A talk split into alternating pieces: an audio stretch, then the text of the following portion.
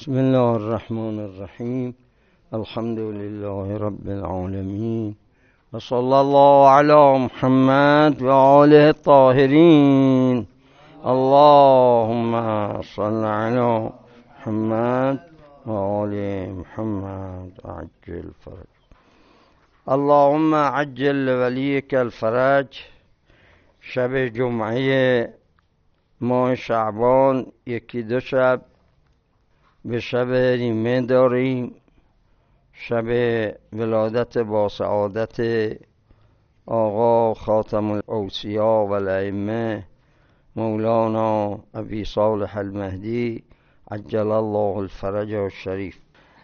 قبل از اینکه بپردازیم به گوشه ای از مناقب و فضائل آقا حضرت بقیت الله، خوب است که اعمال شب نیمه رو متذکر شویم.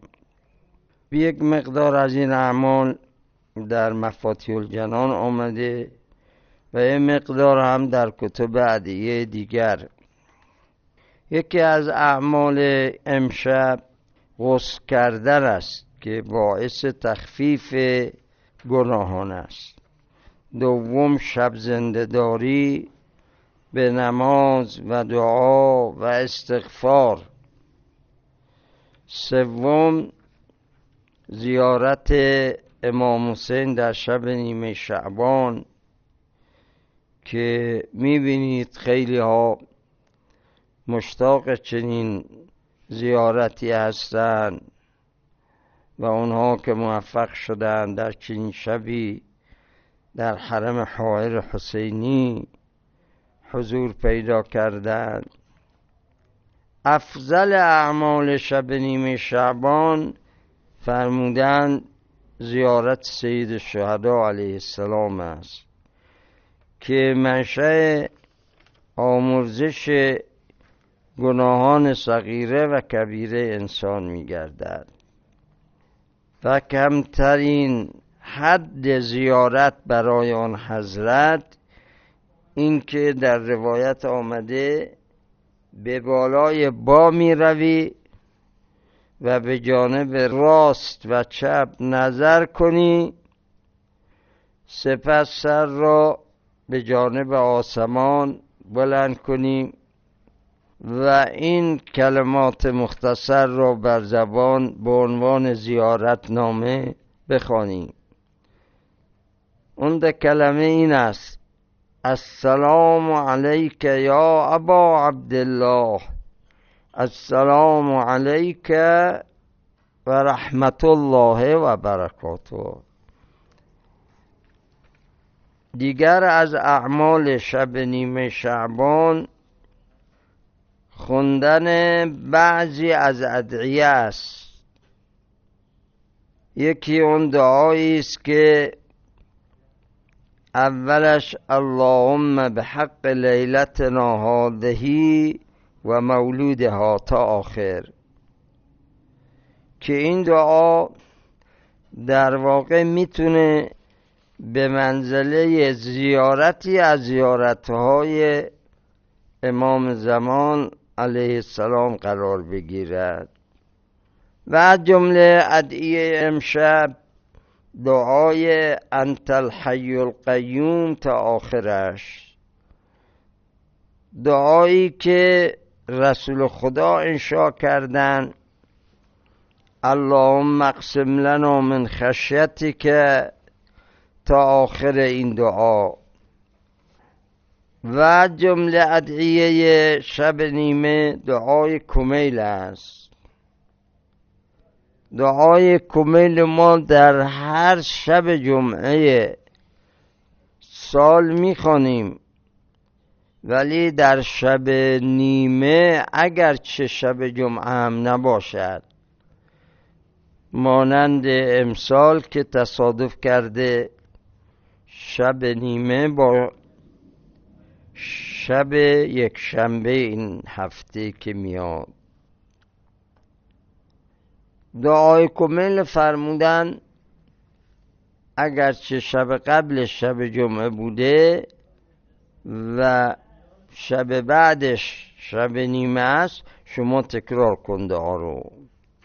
صلوات شعبانیه هم همینطور، یعنی صلوات شعبانیه در زوال ظهر وارد شده و همچنین در نیمه های ماه شعبان و جمله مواردش شب نیمه شعبانه.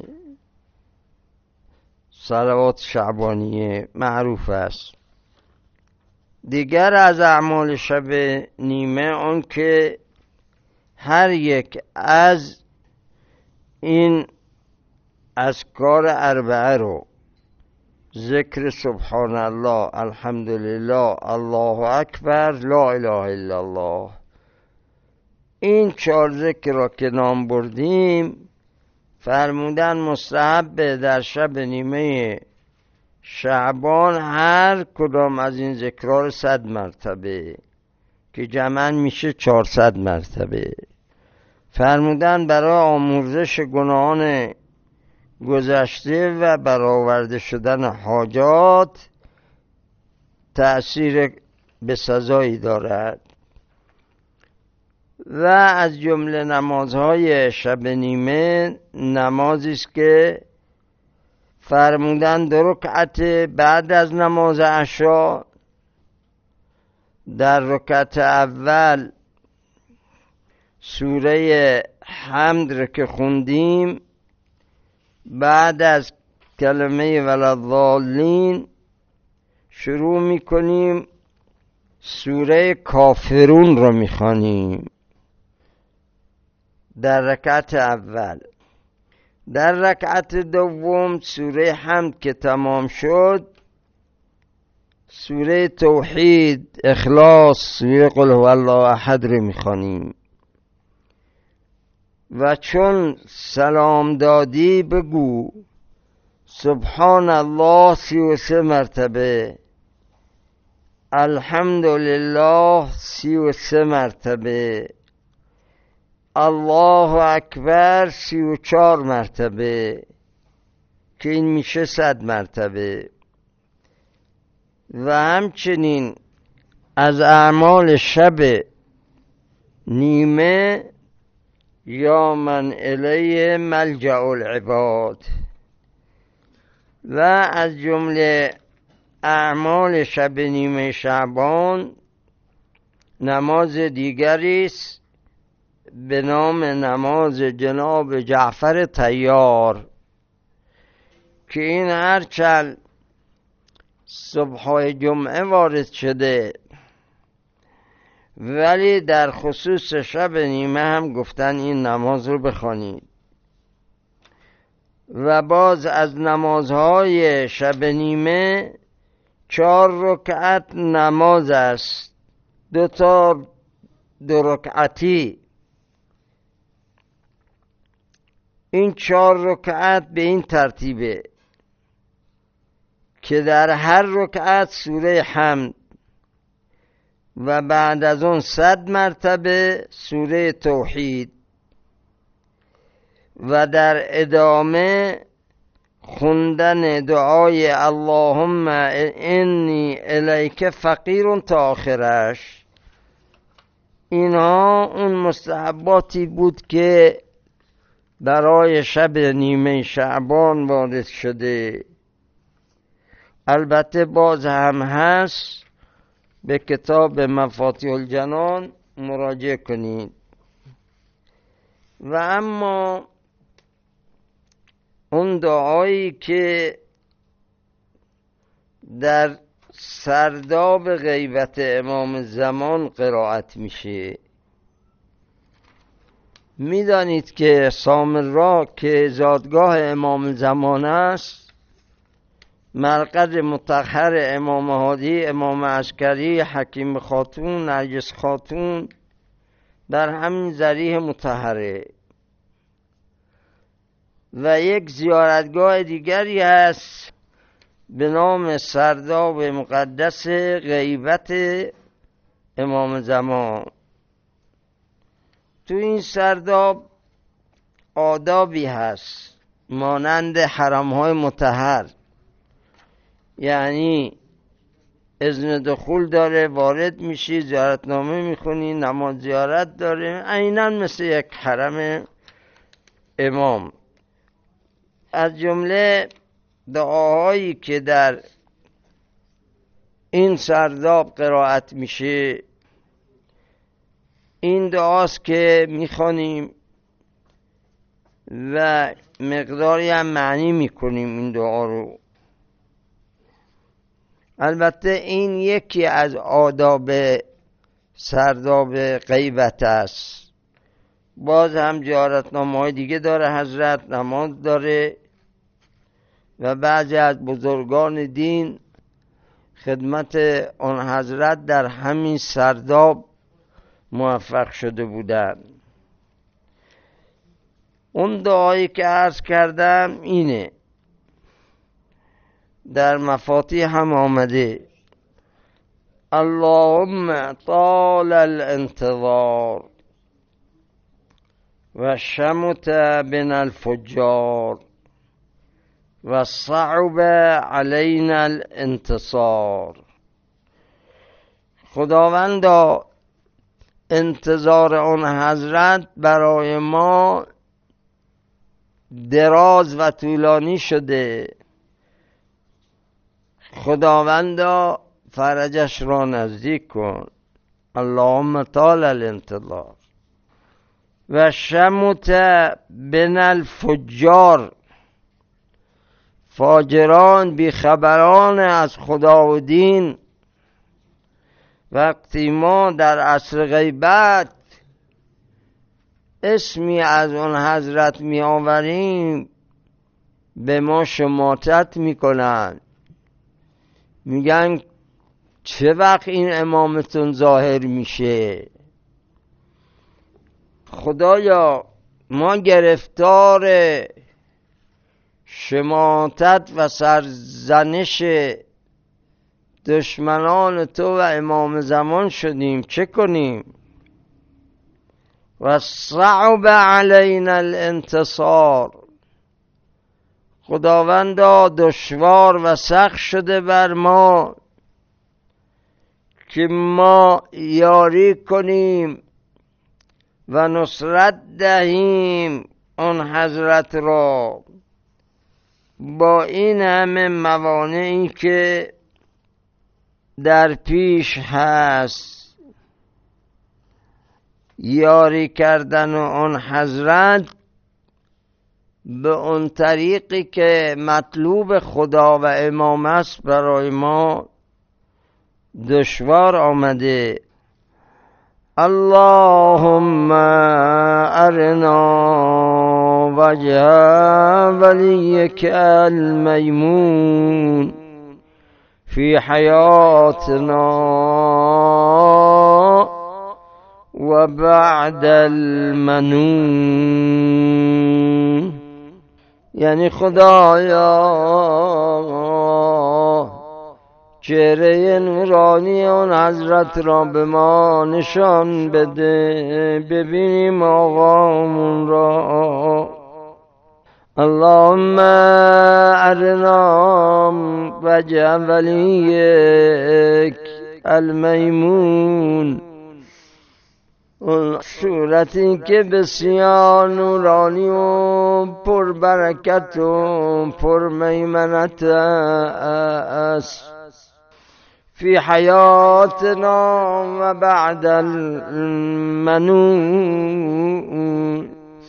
یعنی هم تو این دو روزی که تو دنیا هستی میخیم آقامونه ببینیم، درک کنیم آقا را، سلطنت و حکومتش رو ببینیم.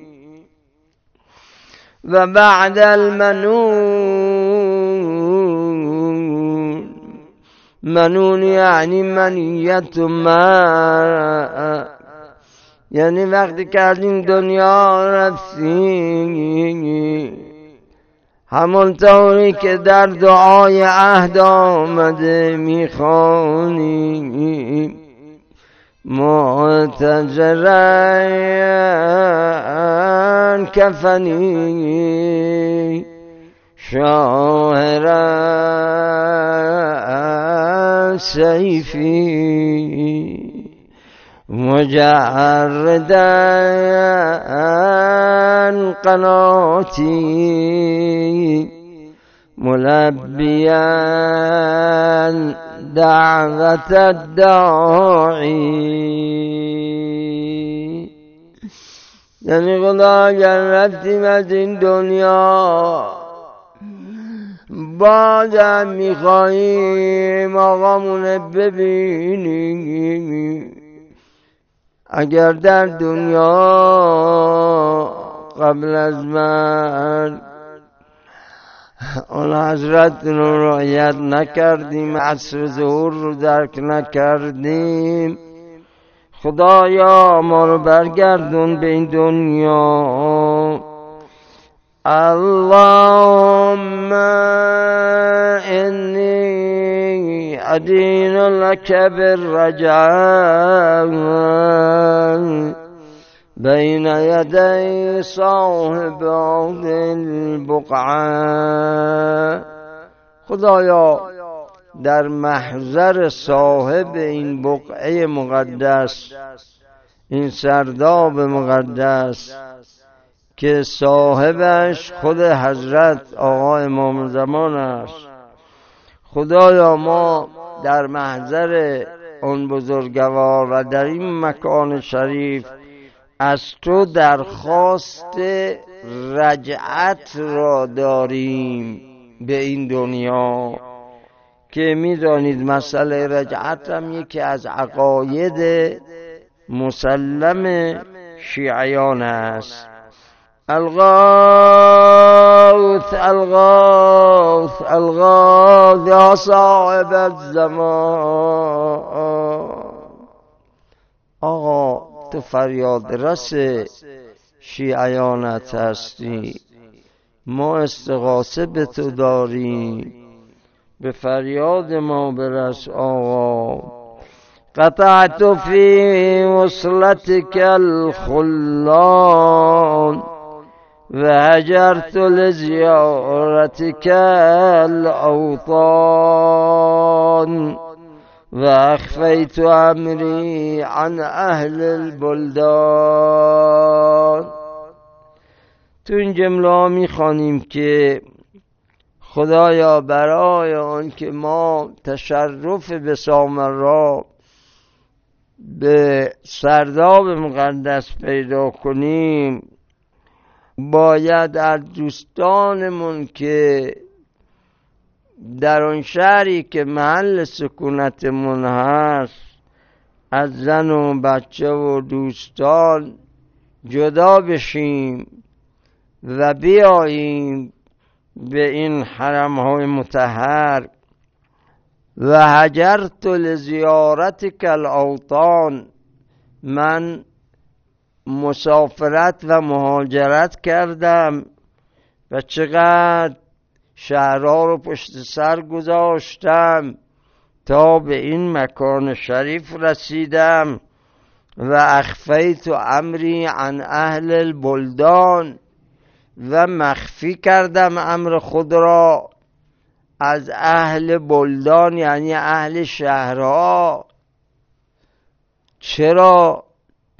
چون اون زمان هم حکومت ها مانع می شدن و هم دوران تقیه بود.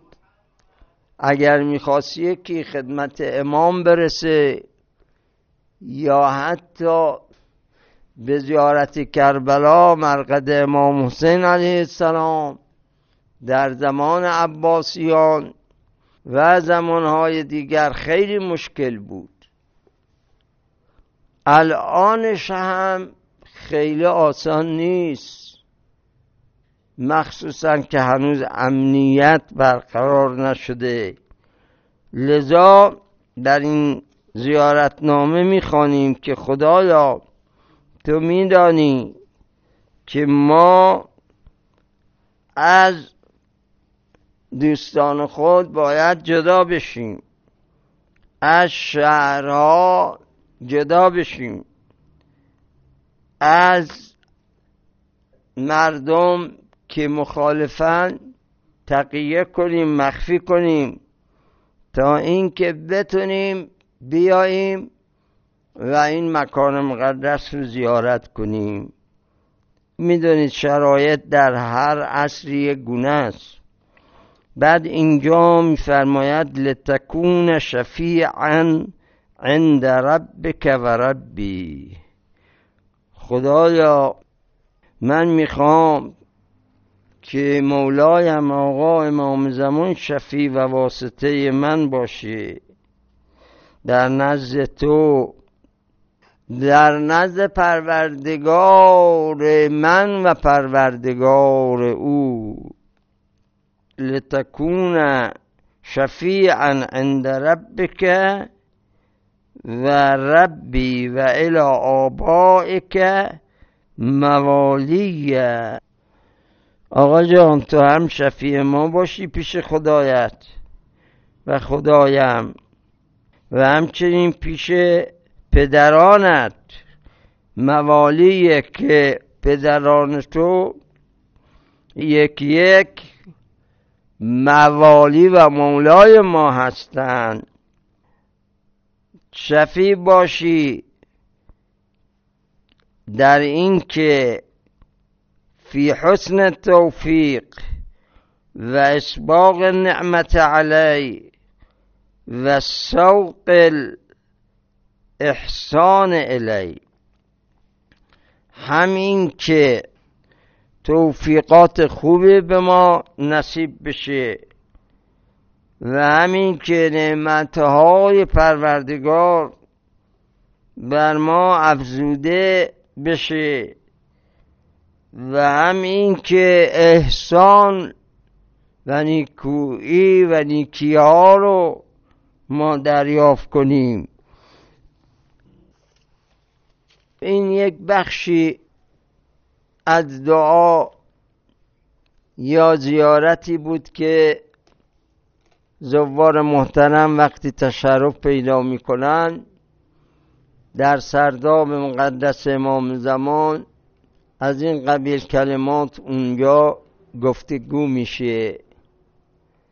ولی خب میدانید که این اختصاص به اون مکان نداره، آقا همه جا هست، همه جا حضور داره و همه جا دستگیری از مضطرین و کسانی که به حال اضطرار میفتن، استغاثه میکنن، فریاد میزنن یا ابی صالح المهدی ادرکنی، یا صاحب الزمان ادرکنی، یا فارس الهیجا ادرکنی. اون حضرت به حل مشکل اونها میپردازد و چقدر از داستانهایی که گفته شده. بنابراین حضور آقا رو ما در خودمون لمس کنیم و توجه قلبی ما روز به روز افزوده بشه به اون حضرت. و صلی الله علی محمد و آله الطاهرین.